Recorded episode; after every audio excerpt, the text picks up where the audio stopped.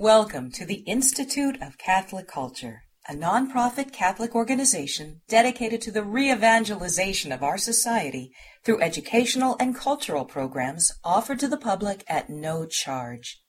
This and other presentations, hundreds of hours of audio, are available for free on our website, www.instituteofcatholicculture.org. There you can listen to or download educational programs related to all aspects of our divine faith, and you can review our schedule of upcoming events. We hope you can join us in person. Last week we talked a lot about the paradox of the cross, right?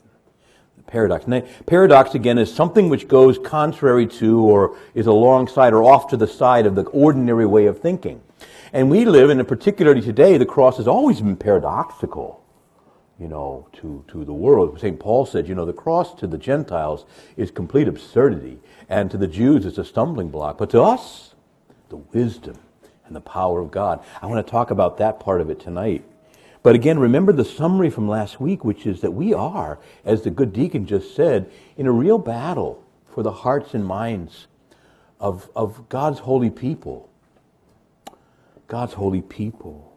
And we live in a culture that perhaps more than previous cultures, just because of our ability to have so many creature comforts and to create the illusion um, that we can have you know life without con- you know we can do a lot of things without consequences that we can that comfort is really uh, within our grasp and so on. With all that in mind we live in a culture that has become very intensely hedonistic. And hedonism is the doctrine in quotes doctrine that pleasure and happiness are the sole and chief goal of life in this world.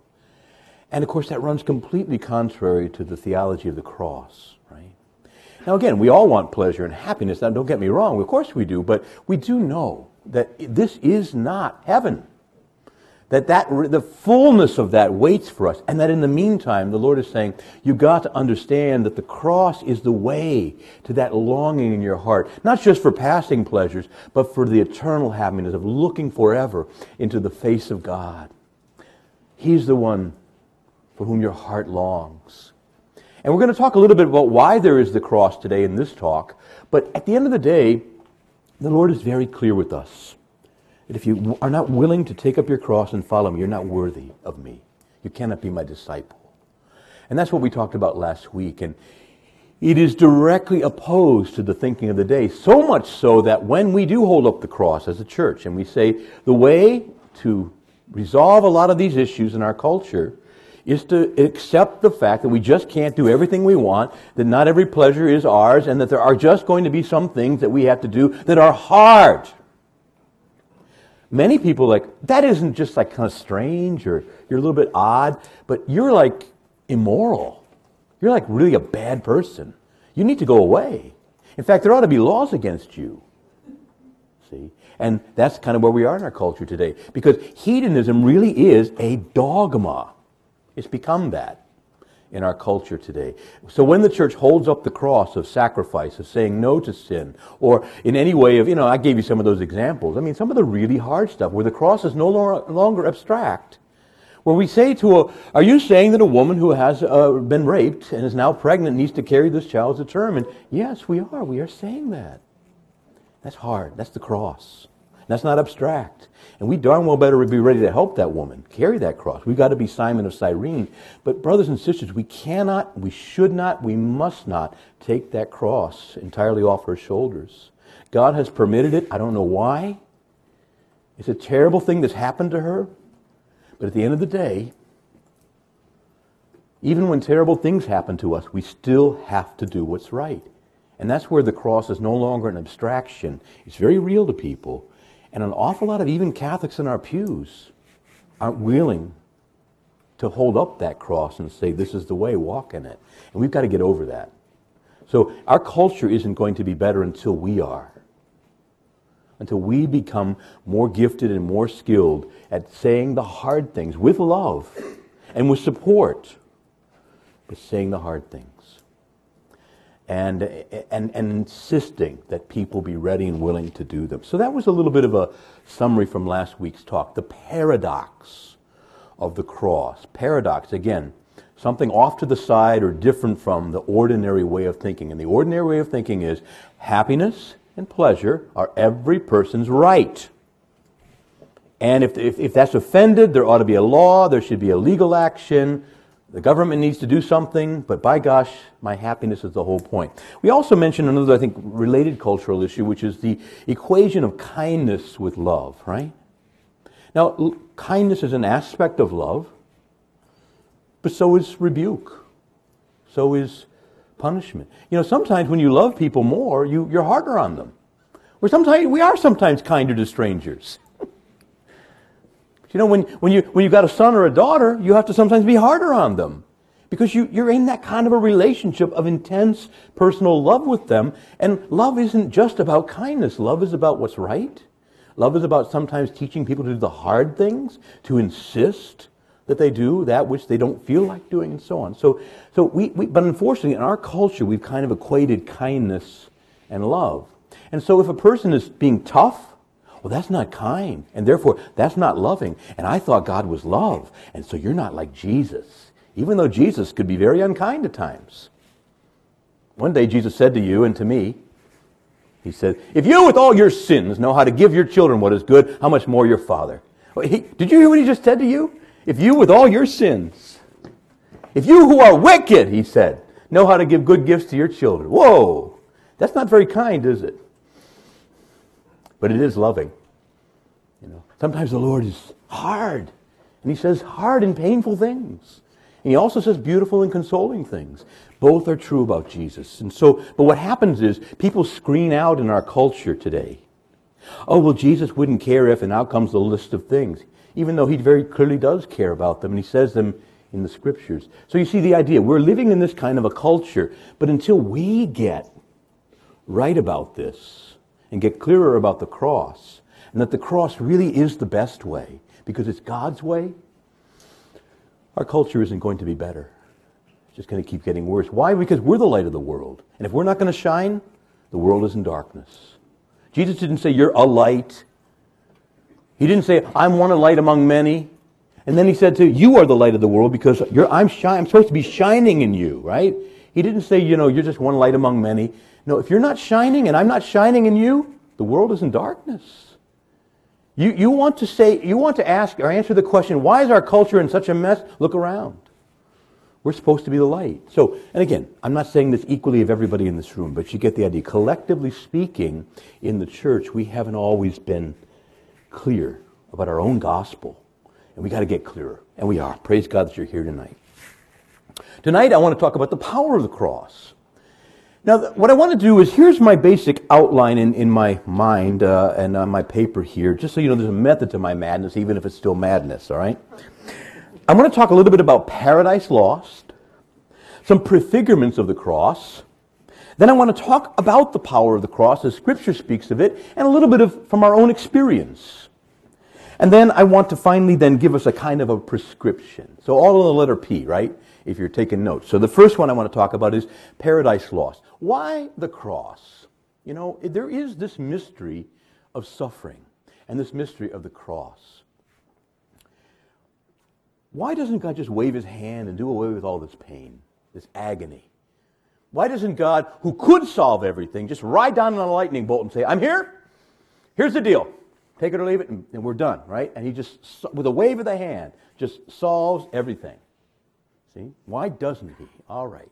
So, now, this is, you might call this in the, in the philosophical uh, question arena the problem of evil or the problem of suffering, right? See? very often, by the way, atheists, this is one of their chief arguments, isn't it? If your God is so loving and so powerful, how come this world is in such a mess? Now, of course, I want to ask the atheist, where did you get this indignity from? You have a sense of right and wrong. Where does that come from? You know, right and wrong is a metaphysical thing, right? You don't find right and wrong out to lunch together, walking down the street. It, it, it's, a, it's, a, it's a sense of right and wrong. Where does that come from? See, but that's a different lecture.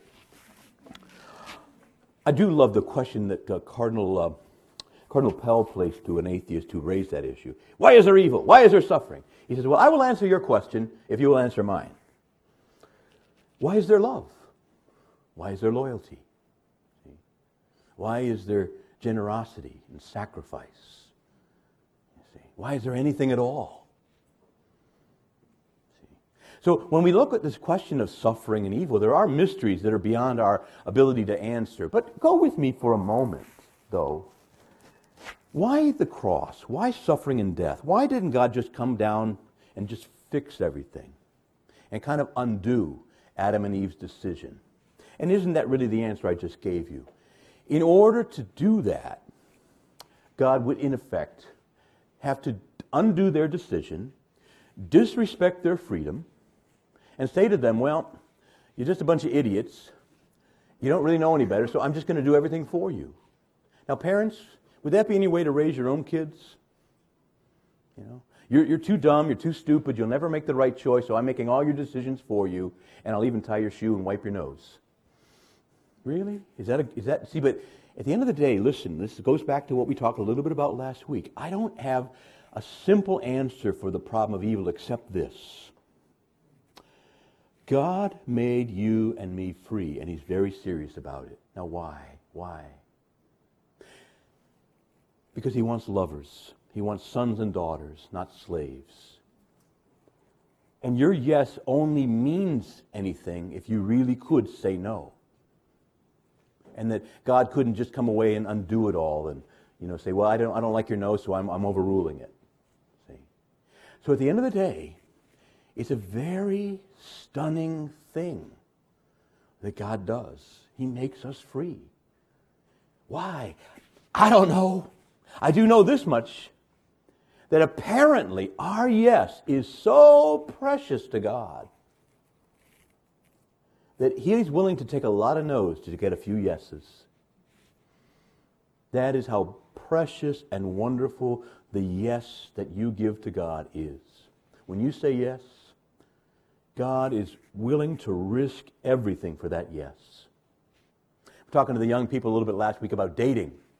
I remember as a young man having to take the risk. I said the risk. Now look, uh, today I'm old, white, and fat. I used to be young, tan, and trim. But when I was in high school, um, I was very thin, though. I just had no self confidence. And I remember being extremely, I had to get a date for the junior prom. Major crisis, you know. And I had to go ask a girl. Anyway, I, I sort of vetted. I, I knew her brother, so I said, Do you think she would, you know, her name was Paula. Do you think that she'd be willing you know, to go out? Well, hmm. Let me do some research, she said. but anyway, I finally, and she said yes. But you know, it was a big risk. And I got some turn downs. I got some nose ladies. All right? You know, be, be kind. it hurts. But, you know, God, I'm not trying to reduce God to some silly teenager like I was, but there is this magnificent dignity that you and I, as human beings, and the angels have, that we have the capacity to say yes, but we also have the capacity to say no, and God will respect our choice. Now, I will say this, though, when we get back to why the cross. Well, we are living, my brothers and sisters, in paradise lost. We are not living in paradise. God did have plan A. It's called paradise. Fruit hanging from the tree, naked but not ashamed, um, perfect climate, no ice, no snow. You know, 74 degrees all day long, every day. Okay, you get the point. Adam and Eve said they wanted a better deal. Welcome to the better deal. Adam and Eve. Now listen, God set it up for them. He said, Look, here's the deal. Paradise is all yours. There's only one thing I ask. Don't go to the tree of the knowledge of good and evil, and don't take from it. Because if you do, suffering and death will come upon you in a moment. Now, he didn't necessarily mean they would drop dead, but he said that, listen, knowing evil, and I'm going to get back to that word in a minute, knowing evil will bring to you a terrible suffering and a terrible death. I want you simply to trust me. Trust me. Trust me. Now, you know the story. I don't need to go through Adam. But let's talk about, let's look at the title of that tree for a moment. The, knowledge, the tree of the knowledge of good and evil. Now, we who are heirs to the kind of the Cartesian revolution, we live on the dark side of the Cartesian divide. For us, knowing usually involves some sort of intellectual notion. We know something in our head. But in the ancient world and before the Cartesian revolution and so on, knowing was, had a much more experiential sense. To know in the Bible was not just simply to know something intellectually, usually. It was almost always to have deep, intimate experience of the thing or person known. Right? So to know was much richer and deeper than we tend to use the word today. We live up in our heads. All right. But to know in the Bible, again, deep, intimate, personal experience of the thing or person known. Now, therefore, to know evil, that's the problem of the tree of the knowledge of good and evil. I don't want you, Adam and Eve, to experience and have intimate personal experience of evil. The word know again, just to make it plain. Adam knew his wife Eve and she conceived. You notice they didn't probably have just an intellectual conversation that evening. All right? Deep, intimate, personal. So the Lord is saying, Adam and Eve, please, would you please trust me?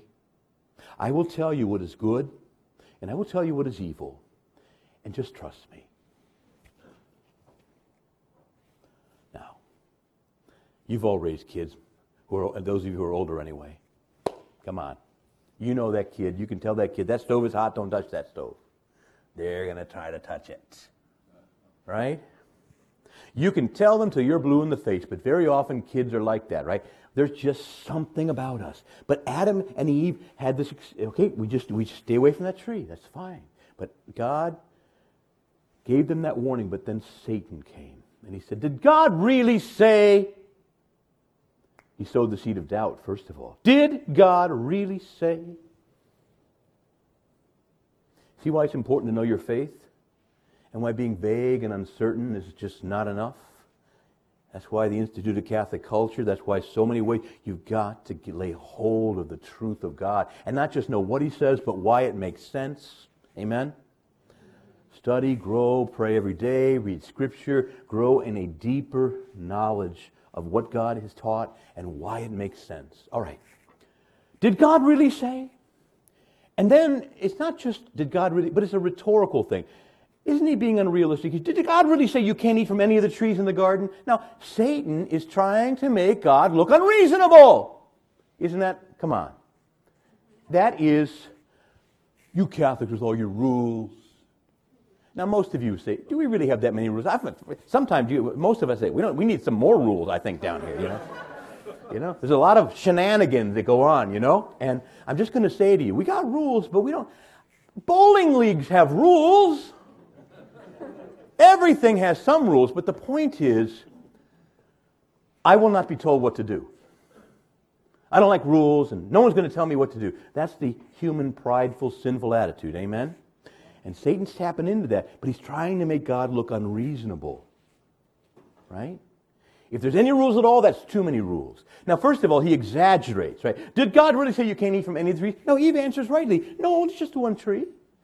Only just the one. Well, even that's too much. And the Catechism simply says this Man, let his trust in his Creator die in his heart. And he abused his freedom. And every sin thereafter has been an abuse of human freedom. Okay. Man let his trust in his Creator die in his heart. And instead of trusting God, and allowing Him to teach us the difference between right and wrong, we insisted on knowing for ourselves. And our trust in our Creator died in our hearts. We were no longer able to tolerate the glory of God, the beauty of God, the truth of God. Our intellects became darkened, so the blinding light of God's truth was too much for us. And when they heard God coming, they hid. They could not tolerate. Now, God had walked with them in the cool of the evening while the dew was collecting on the grass. And now they hear him coming and they hide.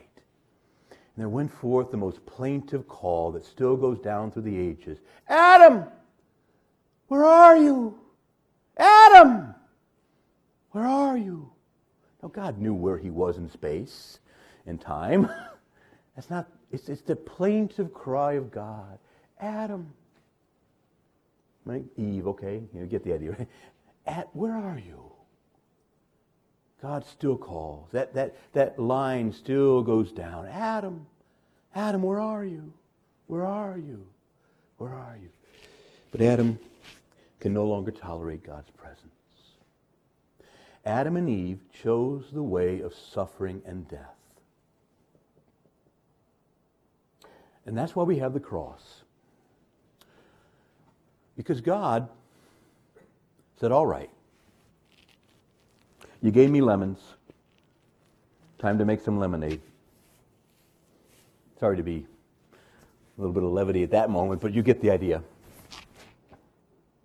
Fulton Sheen had a beautiful in- illustration of this. You know, I don't have a cape like he did. You know, Sheen could. But he says, he says, it is like this that God is a great conductor of a symphony in A major. And the first opening note would be A natural. And so he taps his baton. And he's beginning, and he takes, and he lowers the baton. And the first two violinists say, uh uh-uh, uh, ain't playing A natural, playing A flat. Dissonance. A great symphony has been planned by God. But the two front violinists who represent the whole organization say, no, not A flat, not A natural, A flat. God says, he taps his baton. He says, What was that note you just played? A flat. All right? Let's begin my new symphony in A flat. That's why there's a cross.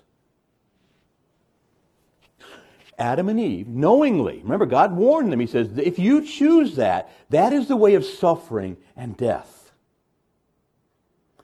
And Adam and Eve, knowing this, now remember, they didn't have fallen natures and darkened intellects like we do, right? This was before the fall. So Adam and Eve, knowingly, willingly, with pride, forethought, and malice, said no to God.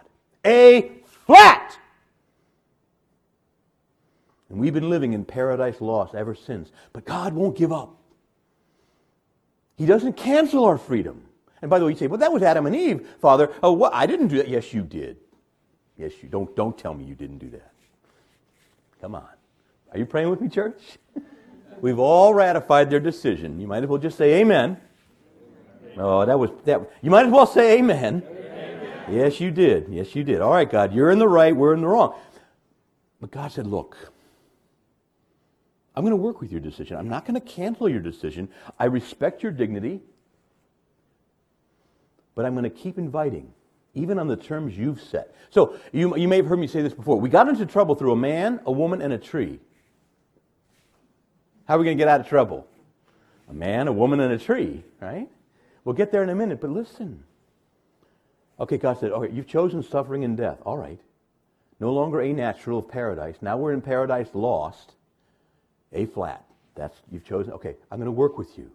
And I am going to come down and still invite you through the way of suffering and death to find your way back to me.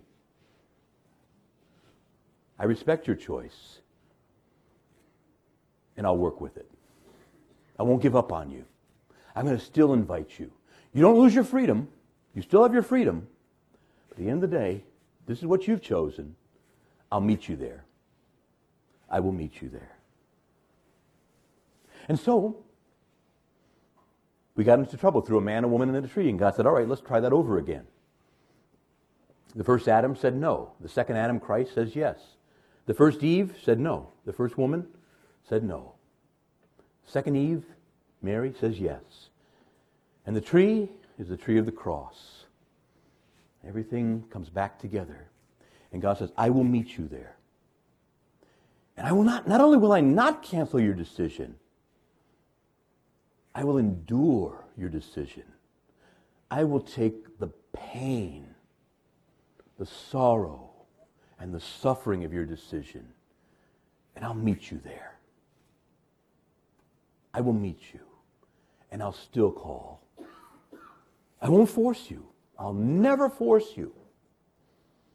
But I'll never give up on you either until your no becomes final. Okay? You see the dignity that we have? So I don't have, you know, why is there suffering? Why is there evil? Why doesn't God just wave his hand to get rid of all the suffering and all the pain in the world? Because in effect, he would cancel your freedom and my freedom and say, you don't know any better. Your freedom is just now an abstraction. And then, guess what? He's not just canceled our freedom, he's canceled our ability to love.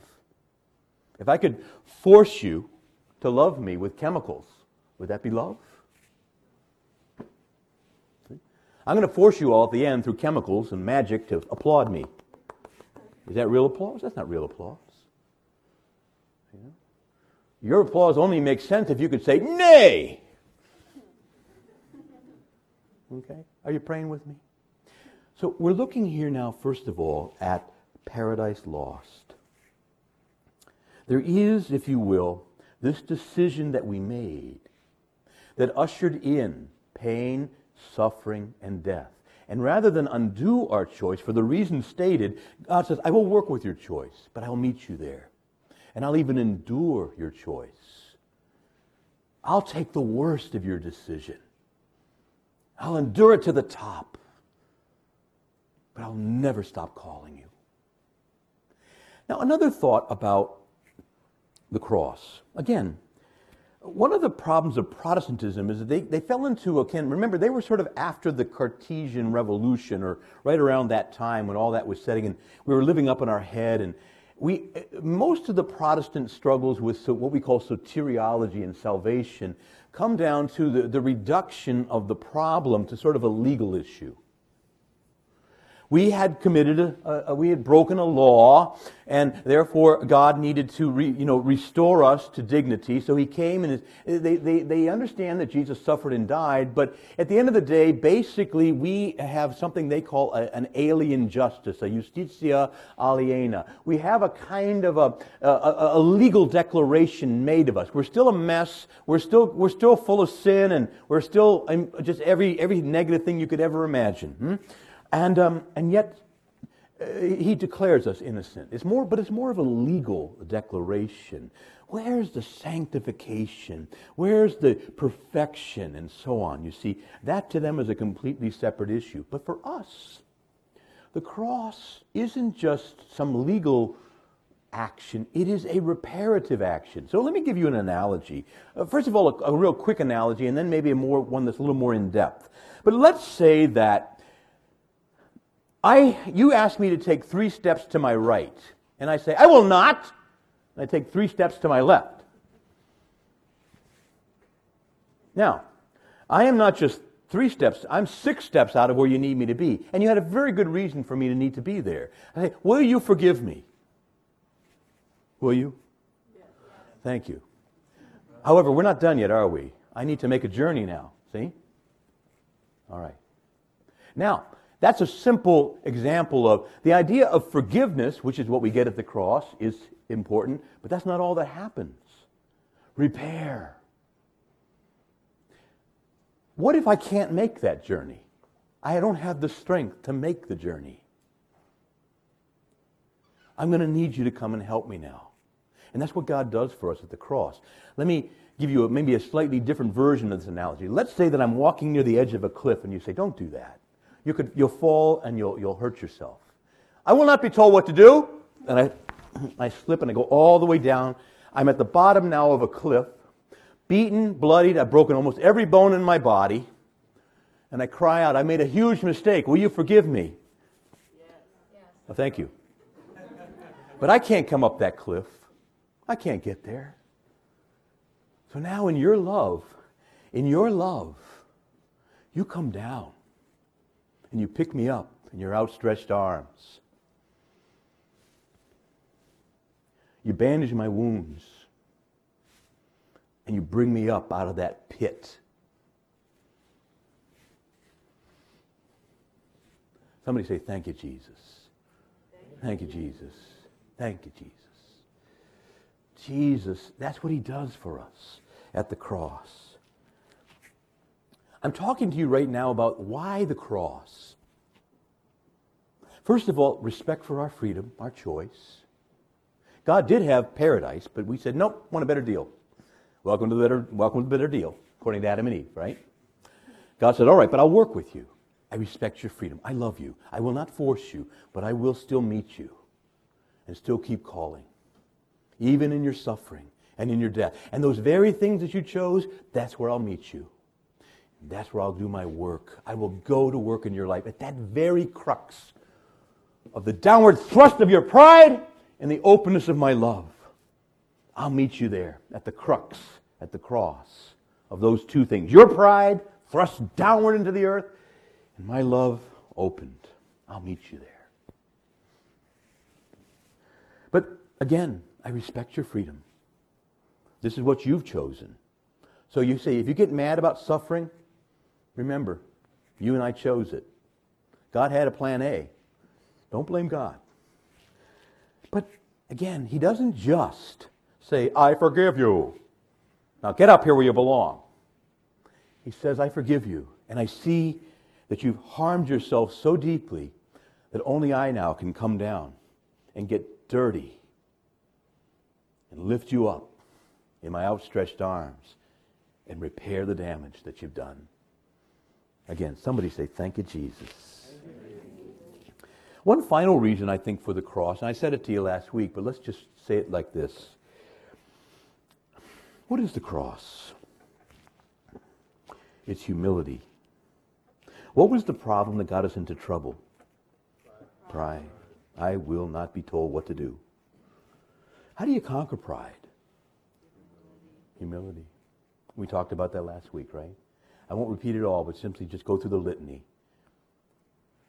It's simply this light or darkness cannot drive out darkness, only light can do that. Hatred cannot drive out hatred, only love can do that. And pride cannot drive out pride, only humility can do that. So, in our pride and in Satan's pride, God does not solve it by coming down and having an even bigger ego. That's not how God does it. God humbly submits himself to our abuse. He's God. He holds the whole universe in his hands, and we just drove nails through them. And he still loves us. He opens not his mouth. At that moment, he humbled himself, obediently accepting even death, death on a cross. Because of this humility, God the Father extolled him and gave him a name which is above every other name, so that at the name of Jesus every knee shall bend in heaven, on earth, and under the earth, and every tongue proclaim to the glory of God the Father, Jesus Christ is Lord. Somebody say amen. amen. So this is a little bit maybe of this kind of why the cross? Hmm? Why the cross? Why paradise lost? Why suffering? Why doesn't God just wave his hands and get rid of our suffering? Why does he ask us to carry a cross? Why is, is he being cruel? See? He's not. He's being respectful. And he's meeting us at that crux of our pride and his love. All right. Some prefigurements of the cross. A couple of them I think you're fairly familiar with. I think, for example, of Isaac, a son of promise. And you heard it in the reading today. Take that son now and offer him in Holocaust. Very dark moment in the scriptures. But I think Abraham's finally come to a point now where he knows God will come through.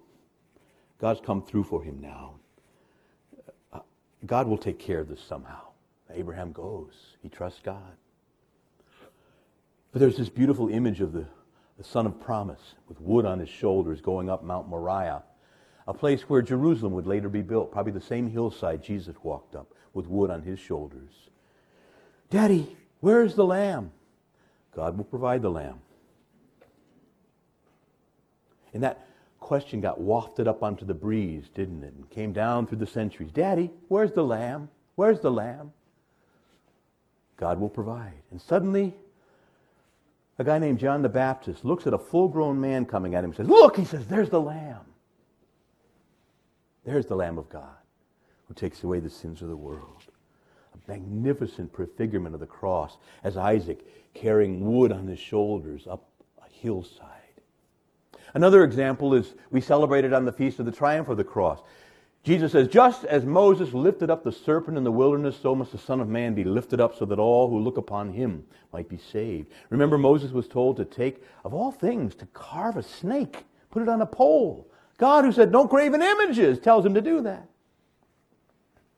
And people, when they look at it, will be well. Now, I, I don't have a long time to develop that with you, except to simply say that why that? Well, I think God wanted them to say, This is what your sin amounts to. You're worshiping the, the snake, the serpent, the devil. That's what your sins are about. Look at that. And when you start to see the reality of your sins, that'll be healing for you. It can only be uh, healing to a certain degree. But now Jesus says, we're taking that same image. Look what your sin does. Look how it crucified the only innocent man this planet ever had. See? His mother was prepared and innocent, but this Jesus never did a sin. He never sinned. And we killed him. That's what sin does. That's ugly. But look again at the love of God.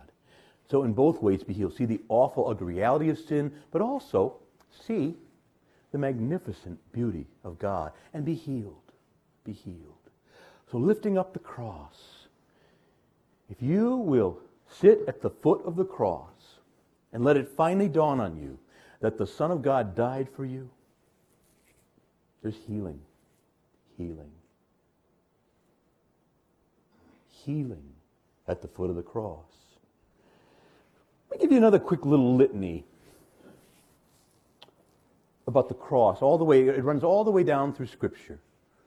And I'll just put it to you this way wood and water work wonders. Wood and water work wonders as you look at salvation history, you see that water was a very important part of how God worked to wash us, save us, clean us. It's a kind of a prefigurement of baptism. But I tell you that water without the wood destroys. Let's start. A terrible flood is going to come on the human family, upon all of creation. And God says, get some gopher wood, Noah, and start building. A flood is coming. That flood's going to wash away sin, but I'm going to just tell you right now, just the water will destroy. But wood and water will work some wonders. Build the ark, build it. People laughed at him, they ridiculed him. You and that stupid that stupid wooden thing you're building. That stupid wooden thing you all carry around. That stupid wooden thing. But the water came. And the water destroyed everything except those who were attached to the wood, those on the ark floated to safety. Wood and water work wonders. Now go with me to another moment.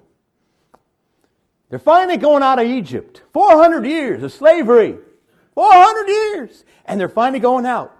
And they're at the Red Sea, and all of a sudden Pharaoh has changed his mind again, and he's coming after them. They got Pharaoh behind them, and they got water in front of them. Now, that water will destroy them, or Pharaoh will destroy them. But what did God say? Take that wooden staff in your hand and command those waters to part. And Moses took that wooden staff and parted the waters. And they went on through. Uh, St. Paul says they were all baptized into Moses that day. It's a prefigurement of baptism, isn't it? All right? They, came, they went in slaves, they came out free. That's baptism. Baptized into Moses. But listen, pay attention. The water alone? No. Wood and water work the wonder. I'm not done yet. Go with me now. We're finally through on the other side. By the way, would you, with water 30 feet up here and 30 feet up there, would you go through? Hey, would you? Well, you got Pharaoh behind you. That helps, right? Okay. All right. All right. Listen. I'm not done yet. They come, they say, hey, wait a minute. Here we are in the desert. What are you going to do? How are you going to take care of us in this desert? They started to grumble. We're going to die in this desert. Lack of water. Moses, take that staff, strike the rock, bid the water to come forth. And Moses troubled those waters, and water came forth from the rock. You see, it wasn't just water, it was wood and water that worked the wonder. You see where I'm going with this? I'm not done yet. They came to another place. they came to another place and they said, Listen, now we, we, we got water, but it's bitter. Can't drink this water. Moses says, Help, God, what am I going to do now? He says, Go get some of that gopher wood again, cut it up, and throw it into that well, and the water becomes sweet, and the people can drink it. Sure enough, the water became sweet, and the people had water to drink. It wasn't just water that saved them that day, it was wood and water that worked wonders. But I'm not done yet. Now go with me. We're finally to the point where they're ready to enter the promised land. Yes, indeed. They're ready to go in. That's the image of Hamath. But guess what? The Jordan River is in flood stage. Now what are we going to do? Well, tell those priests to take that wooden ark up on their shoulders. You know, they had the Ark of the Covenant by that time. Tell them to put it up on their shoulders. As soon as their toes touched the water, the water parted. And the people went through into the promised land, and their toes did not even get wet. Bible says they went through the, water, the river dry shod. They didn't even get the toes wet in flood season. The waters, no, the waters alone, no, that didn't help them. But wood and water worked the wonders. Are you praying with me? But I'm not done yet. One more time, one more time. Go with me now. Because all those Old Testament things are pointing right here. Jesus has just died on the cross. And they thrust a lance into his side and heaved his chest open, and there was seen the heart of God. And it says, There came forth from his side blood and. Every time you dip your finger into a holy water font, the blessing connects that water to the water that came from the side of Christ. Wood and water work wonders. All of these are prefigurements of the cross. The water receives its power to save and to deliver them and to wash them clean from the wood and, if you will, by extension, the blood of the cross.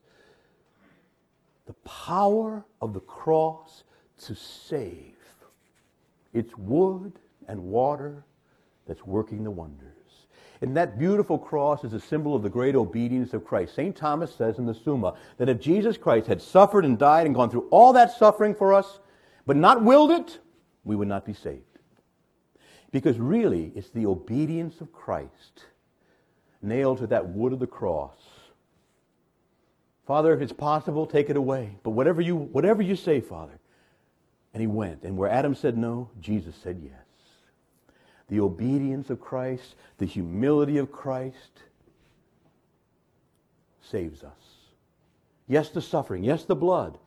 But his obedience, his humility is what saves us.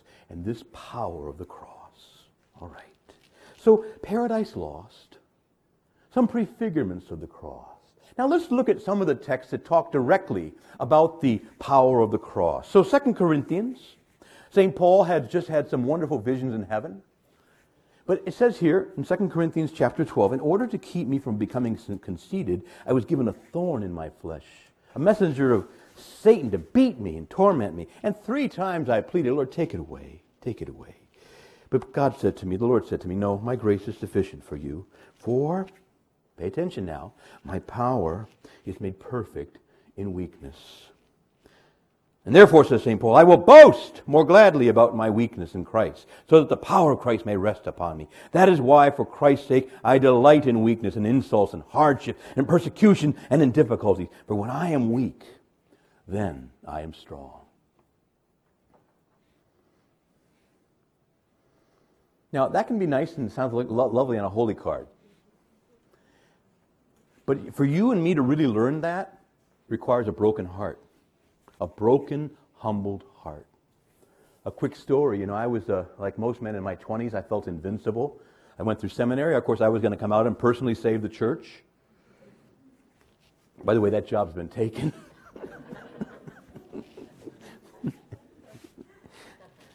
um, well, I remember my spiritual director, Bishop Curlin at the time, said, Chuck, he says, he always called me Chuck, he said, I'm praying that the Lord will break your heart. I said, that's a terrible thing to say to me on the day of my ordination.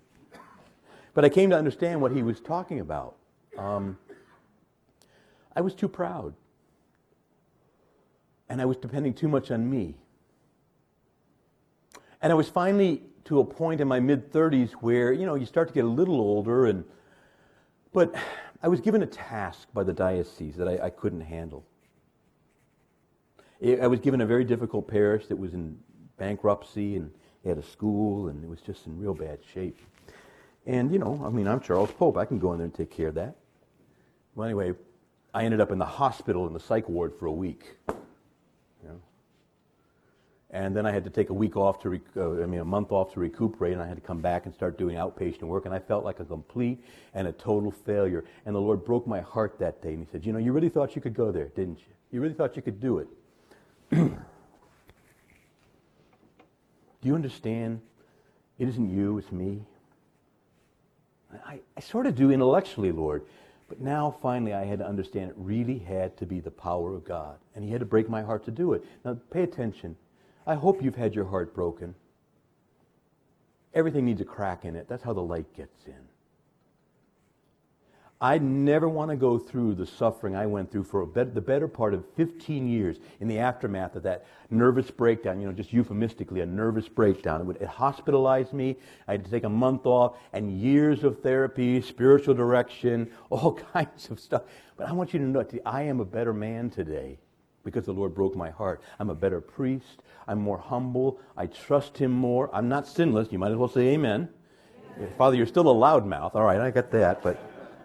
But listen, I had to discover my weakness to learn to really depend on God, to realize that my job isn't to fix everything. My job is to say, Lord, what do you want me to do? Do that. And then allow the Lord to continue to work through other people. But, brothers and sisters, somewhere we have to learn what Paul is talking about here. This is hard. This hurts. This knows this means learning our limits. This means the learning there are just some things that we can't do a thing about. This means sometimes all we can do is suffer.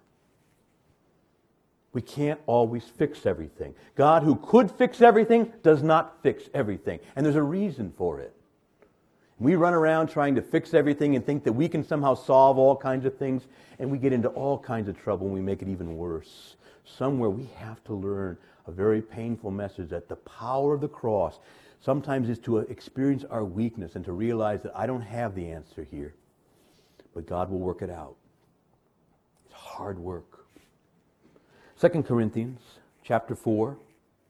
Therefore, we do not lose heart, although outwardly we are wasting away. I don't know about you, I'm not wasting away, but you get the idea. The body. The body is wasting away. Although our outer self is wasting away, our inner life is being renewed day by day. For this momentary affliction is producing for us a weight of glory beyond all compare. Is that true, or is that just a slogan? I want you to know that so, what, where would you be today without some of the crosses you've been through? I want you to just, I'm just going to say it plain that through some of the struggles and the crosses I've had to endure, I want you to know something. The Lord brought out in me strengths I didn't know I had. He also brought out in me a, a, a, a deeper understanding and a wisdom to know my limits, to know what I reasonably can do and what I can't do. The Lord has given me a wisdom. He's given me a grace. I found out things about myself I never knew. Or is it just me? Is there any, is anyone else can testify in here? Now listen, the devil wants you to be discouraged. You just tell the devil I'm encouraged because whatever I'm going through, it's producing. I say it's producing, producing glory. Now, maybe glory that'll wait till heaven, but even now, I'm going to just tell you through some of the, I have learned more through my crosses than through my pleasures. I have, the Lord has taught me. He's given me a wisdom. He's, he's, he's, he's given me, he's shown me some strength I did not know I've had. He's put down sins to death. He's helped me in so many ways through suffering and through the cross. He's producing. Is anyone, can anyone share with me, I, you know, and I mean out loud, but can you just say, look, he's producing in your life.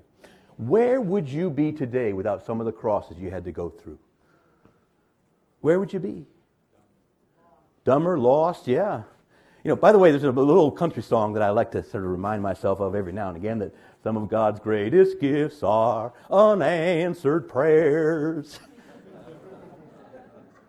you know, where you pray, oh Lord, do this, give me this job, give me this, and He didn't give it to you.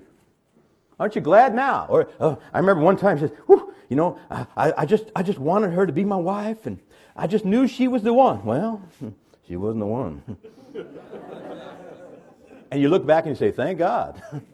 because look what he has given me. See?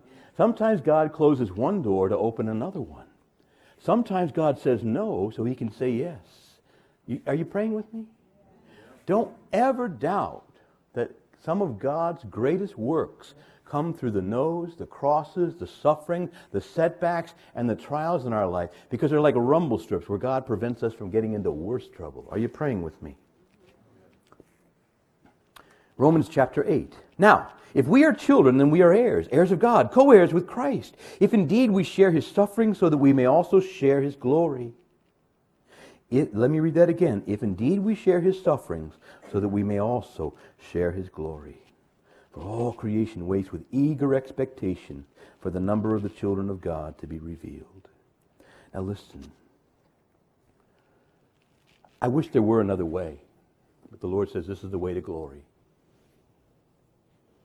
And all of us are going to have to go through some sufferings here, but are you we're all going to have to finally die to this world. How do you get to glory? You got to die to this world. What does heaven cost? Everything. But wait till you see. Wait till you see what's going on on the other side. I said, wait till you see what God has for you. Are you praying with me? In our trials, we become strong. See, we. Uh, I me just quote you an old song that I, I, I love a lot. It's from Charles Tindley, and it just says, Trials dark on every hand and we cannot understand all the ways that God would lead us to that blessed promised land. But He guides us with His eye, and we follow till we die, and we'll understand it better by and by. And then the song goes on to say, Oh, by and by, when the morning comes and all the saints of God are gathered home, we'll tell the story of how we've overcome, and we'll understand it better by and by. You see, again, through all these sufferings and trials and difficulties, we're getting somewhere in life. We're getting somewhere in life. Listen to what St. Paul says in Romans chapter 6. Don't you know that all of us who were baptized into Christ Jesus were baptized into his death? We were therefore buried together with him through baptism into death, so that just as Christ was raised from the dead by the glory of God the Father, we too might live a new and a more glorious life. For if we have been united with him by likeness to his death, we shall be united with him by likeness to his resurrection. What is he saying? What's eternal life? You know, a lot of us think, oh, it means to live forever and ever and ever and ever and ever and ever and you know. Pope Benedict pointed out in Spe Salvi that that's a pretty poor understanding of eternal life, and it doesn't even sound very appealing. What, eternal life isn't just the length of life, it's the fullness of life. It's the fullness of life. And I want you to know, I want, I want to say, I'm 53 now, but I want you to know something. I'm more alive at 53 than I ever was at, at, at 33 or 23. Wait till I'm 73, right? I'm more alive today because eternal life begins for us now. It begins for us now if, it says here, we're dying to this world and its agenda and rising and living for Christ and His life. The Lord wants to give us a new life, but in order to give it to us, He has to put some things to death in us. He has to put to death some of our pride. He has to put to death our sin. He has to put to, to death our obsessions with the things of this world, having more, our greed. And you know what? That's hard work and it's painful work and it hurts. But when He does it, he brings alive greater serenity, greater peace. I want you to know that whatever I've been through, the Lord has been working in my life. And I today, as a result of my cross and of His graces and of the liturgy and of the sacraments, I am more alive today than I ever was at 33. I'm 53 now. I'm more alive than I was then. And I want you to know I'm, I'm becoming even more and more alive every day every day. I'm seeing sins put to death. I'm seeing graces come alive. I'm more confident. I'm more serene. And I give God all the glory. But I know that a lot of us come through the crosses and the difficulties where He's put pride to death. He's helped me to trust Him more. I'll give you a quick, quick story. When I first showed up at psychotherapy, outpatient at the St. Luke Institute, I was in bad shape. And I walked in, and the director said, Why are you here, Charles? And I said, Well, I am here because I want to get my life back under control. And he said, Until you let go of that idea, you'll never be well. I thought to myself, what kind of a lunatic asylum I am. Actually, I am in one. and I had to learn that trust. We, we, we think we're going to be less anxious if we're more in control. The opposite is true. When we let go, we're not in control. You see, wait, Father, I have plans all laid up for tomorrow. Yeah, I know, but it's contingent on stuff you can't control, like the next beat of your heart. Until we let go of this prideful notion, and God has to sometimes use the cross to put it to death in us, we're never going to be well. We're going to be anxious and worried and concerned and upset about every little thing. Until we let go of our obsession with having more and more and more things of this world, we're never going to be satisfied with anything God offers us. The eye is never satisfied with seeing, the ear is never satisfied with hearing until we say, This world is not the point of my life.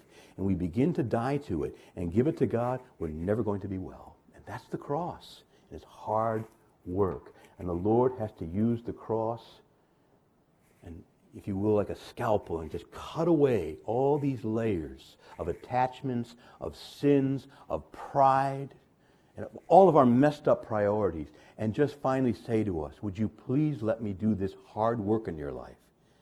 But I promise you, a deeper serenity, a deeper peace will come to you. And I'm just going to say right now, I'm going to raise my hand, I'm going to say, I'm a witness. The Lord's had to help me to let go of some stuff in my life and you too. But he makes room for better things. And that's the power of the cross. The power of the cross. Now, look, I want to just give you some, a quote from St. Thomas, and then some practical things, and then we'll start to wrap it up. Here's what St. Thomas says. He's commenting, this is from John, uh, his commentary on John. And St. Thomas, remember that every, the, the, he says, the, the Father cuts away every branch that doesn't bear fruit, and the fruit, the, the branches that do bear fruit, he prunes so that they may bear more fruit. And here's what St. Thomas says. In order that the just may bear more fruit, God frequently cuts away in them whatever is still superfluous. He purifies them by sending tribulations and permitting temptations, in the midst of which they show themselves more generous and stronger. No one is so pure in this life that he no longer needs to be more and more purified. Again, the Lord takes the just, and it says he cuts away in them whatever is superfluous.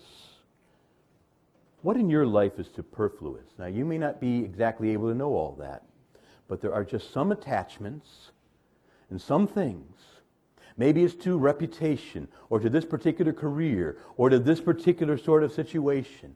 And the Lord might need to cut some of that away. And it's hard and it hurts. But He's doing it so that you can bear more fruit. And this is the power of the cross. The power of the cross. Now, I would just argue that from the scriptures and from just experience that God uses troubles and difficulties and crosses to do several things for us. He uses them to direct us, inspect us, correct us, protect us, and perfect us. First of all, to direct us. Remember there was a time in St. Paul's ministry where he wanted to go further to the east into Asia Minor. But he said the Spirit of God prevented us. We don't know why, what exactly was it, you know, don't know. But then he had a dream to go off to the west into Greece, and the rest is history. The church entered Europe and it went in that direction at that time. Now, I don't know why, but sometimes God will close a door in your life. And it's hard and it's painful. You were dreaming with all your dreams and everything you wanted to do, and it didn't happen. But God closes it to open up something else. To open up something else. So God sometimes uses sufferings to direct us. Sometimes he uses them to inspect us. 1 Peter chapter 1 says, Trials test your faith to see whether it is strong and pure. So again, trials have a way of testing our faith. It's, it's a way for us to kind of be in the laboratory and say, are these things in my life true? If things don't exactly go my way, can I still trust God? And will something good still come from it? Well, in the laboratory of my life, I've tested God and I've found Him true.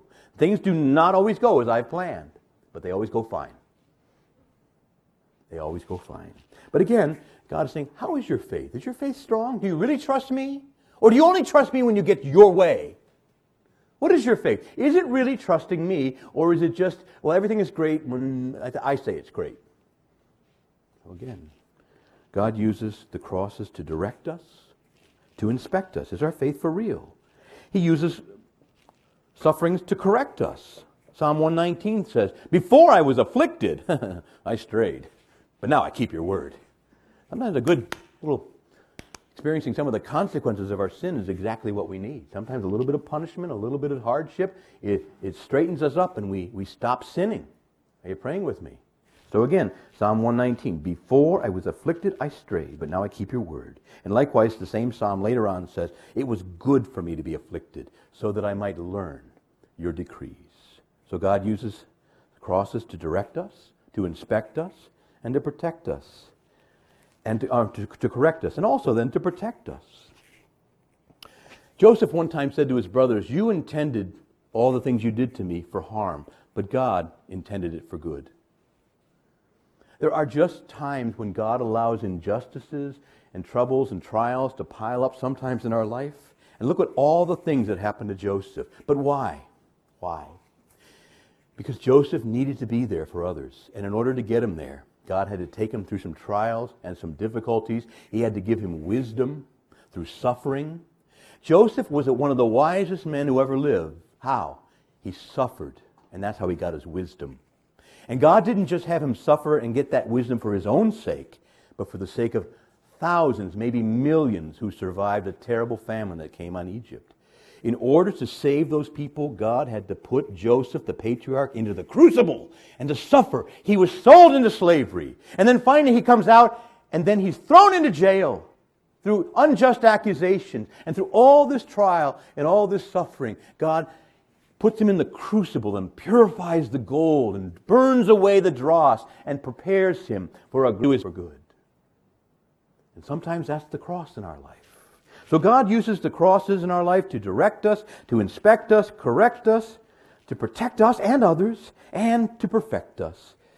Again, the beautiful classic passage from 1 Peter, right? A second, he says simply this that you may for the time have to suffer the distress of many trials, this is so that your faith, more precious than fire tried gold, may by its genuineness lead to praise, honor, and glory when Christ shall appear. How is God going to save you? Through your faith. But how is our faith perfected? Very often through the fiery trials. Job said, in the middle of his sufferings, he said, God knows the way that I take, and when I come out of this fire, I will come forth as pure gold. And so, again, in our sufferings, God is not just punishing us to punish us, He's trying to work a work in us and that's the power of the cross to put sin to death and to bring new life alive in us, to help us to learn through our struggles that we have strengths we never knew we had, we have gifts we never knew we had. He closes one door only to open another. He has to sometimes push us, nudge us. He has to take the knife and carve away sin. He's got to work this work. But I'm telling you right now, there's a power power in the cross of our Lord Jesus Christ to put sin to death, to bring grace alive, to bring up new realities, to open up new thoughts, to help us to trust God more, to teach us, to give us wisdom, to purify, and to perfect us. In all these ways, God is at work. He's at work.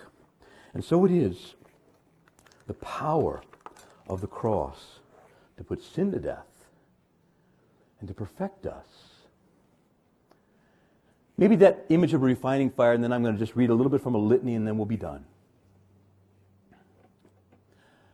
What is the refining process? Most of you have heard of it, but I wonder if we really know what it's about. You know, when you get gold out of the earth, it almost never comes out as a pure lump of gold. It's usually added mixed with other kinds of iron ore and other types of metals. So, how do you get the gold and get rid of the stuff you don't want? Well, you put it in fire and you literally melt it down. And I don't know if you know this, but metals have different weights or specific gravity. So when you when you melt them, they divide out. And you just skim off the stuff you don't want and you keep the gold. And little by little, you keep putting into the fire, melting and burning away the impurities. And That's how you purify gold or silver. That's how you do that. You put it in the fire. And so, in order to purify us, the Lord has to work a work to get rid of things like pride, to get rid of attachments, to things that are not necessarily evil or sinful, but we want them in too much abundance. And we can't even take them with us anyway. But we cling to them. And so the Lord has to pry our fingers loose. And in order to get us to help to trust Him more and to have more faith in Him, He has to ex- help us to experience that everything I'm trusting in this world can't help me. I better learn that God can help me, but in strange and paradoxical ways. And I'll learn to trust Him more. And now I'm more useful. And so all these are ways that God has to go to work and through this power of the cross, carve away sin, carve away attachments, carve away impurities and burn them off and just bring us to that great purity that he wants. And the Bible says in the book of Hebrews that we are to strive for the purity without which no one will see the Lord. And the Lord will one day perfect us, but it's going to take the cross. I wish there were another way. That's how he does it. Why? I'll tell you why. Because you're a hard case. You know, you're a hard. I, I'm not just talking about you. I'm talking about me. The other day, the Lord said, "You know, Charles, you're hard to love." I said, "Me? I'm hard to love." Yeah, you. But I, I do love you, and I want you to lay hold of this so you learn to love other people too. You know what, Charles? You're a hard case. I'm not a hard case. Am I a hard? case? Yeah, you're a hard case. How, how, how, what do you mean? I, I, I think I'm a pretty decent fellow. No, you're a hard case. Look, look what I had to do. That's how bad off you are. wow. You know. You know, in a, in a company, if it's a little problem, the secretary takes care of it. If it's a bigger problem, well, maybe the, the, you know, the office manager. If it's a slightly bigger problem, well, maybe the, the chief executive officers need to meet. See? But if it's a really big problem, the president and CEO needs to show up and handle it. Well, guess what? When the Lord looked at my sin, he sent his son, and he had to die like that to save me. I'm in bad shape, and so are you. But go with me now, and I want to end with some gratitude to the Lord. Don't fear the cross. We have a, we don't like suffering, I get that. The Lord, gently but clearly and firmly, needs to do this work in our life. But go, go with me now to the cross. And I'm going to ask you just to have a little word in your mind. And the word is remember.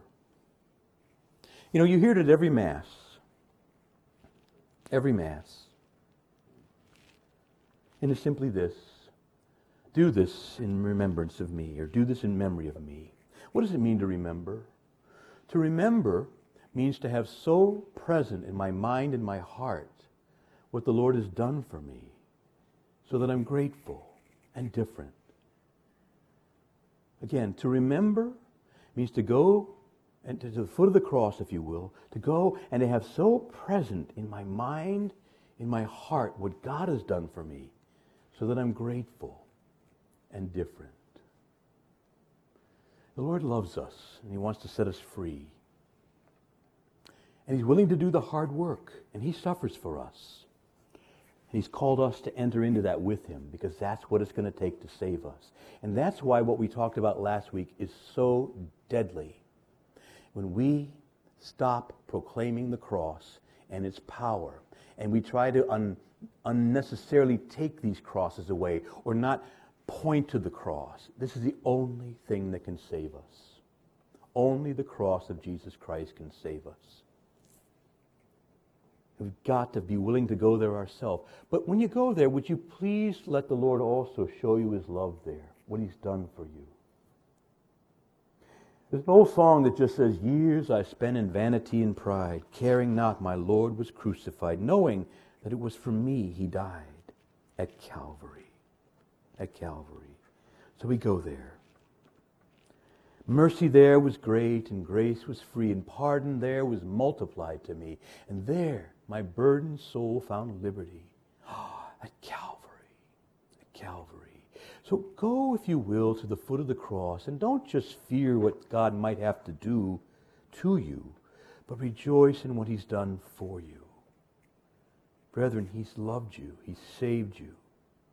When we were hard to love, and we're hard to love, He loved us unto death. And so, Lord, I come now to the foot of your cross. And Lord, I ask your mercy for the sins that I've committed against justice and modesty and purity, sins I've committed against truth, sins against the human person, against children and the young, the innocent and the trusting, the frail or the elderly, sins against the unborn and infants, sins against the weak and the powerless, sins against immigrants and strangers, against the poor and the disadvantaged, sins against the sanctity of marriage or the family, against the sanctity of the priesthood and the consecrated life. Lord, forgive me for my failure to show mercy, to repent of my sins, for my failure to curb my earthly desires or to live a holy life, for my failure to speak the truth, my failure to stand up against injustices, my failure to live chastely, my failure to show compassion for the suffering, my failure to guide sinners to repentance or to pray for others and to assist those in need or to console the grieving. Lord, I've so many sins of omission.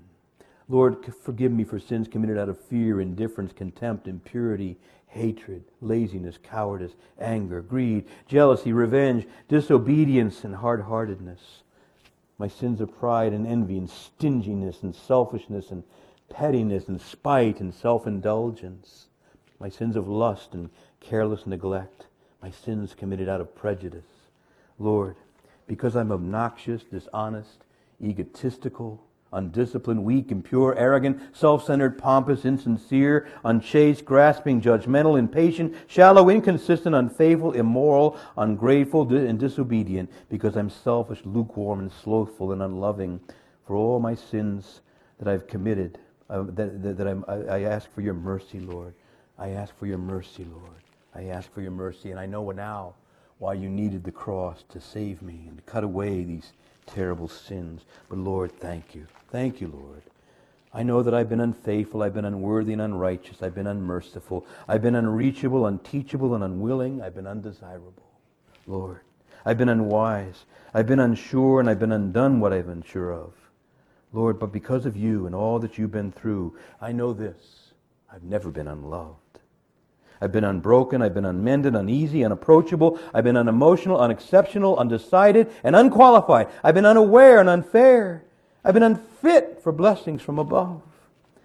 But I can see, Lord, the sacrifice you've made for me, and I know this. I know this, Lord. I've never been unloved. I've never been unloved. Help me, Lord Jesus, to remember, to remember to have so present in my mind and my heart what that you have done for me so that I am grateful and different. And so, my brothers and sisters, the, the need for the cross and yet the power of the cross to put sin to death and to bring grace alive. And I tell you again, it's hard, it's scary, and it's painful, but nothing is more, more necessary. Now think of this for a minute. What if you went to the doctor and the doctor said, look, you're looking at the chart and they, they see you got it bad and that ain't good. but instead of saying, you know, we're going to need to do surgery, it's going to be hard. We're going to need to do chemo and some surgery. The doctor said, well, I don't want to ruin your day, so go home, you're fine. What would you call that? It's a lie and it's also malpractice. Pray for clergy, pray for priests, but pray for parents, pray for yourself, and pray for the church that we'll be able to hold up the cross. Because only the cross can save us. Only Jesus and only his cross. It's the only way. And in our fear and our embarrassment at the cross, many souls are going unhealed. And we, who are supposed to be holding up the cross, are committing malpractice. Be willing to hold it up. Be charitable, be kind, help people to carry the cross, but hold up the cross. Because only the cross can save us. It's the only way. He did offer paradise, but we said we want a better deal. Welcome to the better deal. And now the cross is the way, the only way. You will take up your cross, says the Lord, and follow me. He'll lead us over the hill of Calvary into glories untold, where eye has never seen, and ear has never heard, and has never even dawned on us of the glory that God has in store for us. But for now, the way of the cross. And through the way of the cross, unto glory. For these sufferings produce in us a weight of glory beyond all compare. Amen.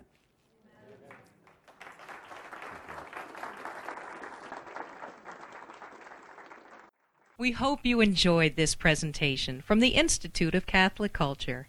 If you'd like to learn more about the mission of the Institute and how you may become a part of this important work, please visit our website at www.instituteofcatholicculture.org or call us at 540 635 7155. And may the glory of Christ Church be ever more manifest upon the earth. St. John the Evangelist, pray for us.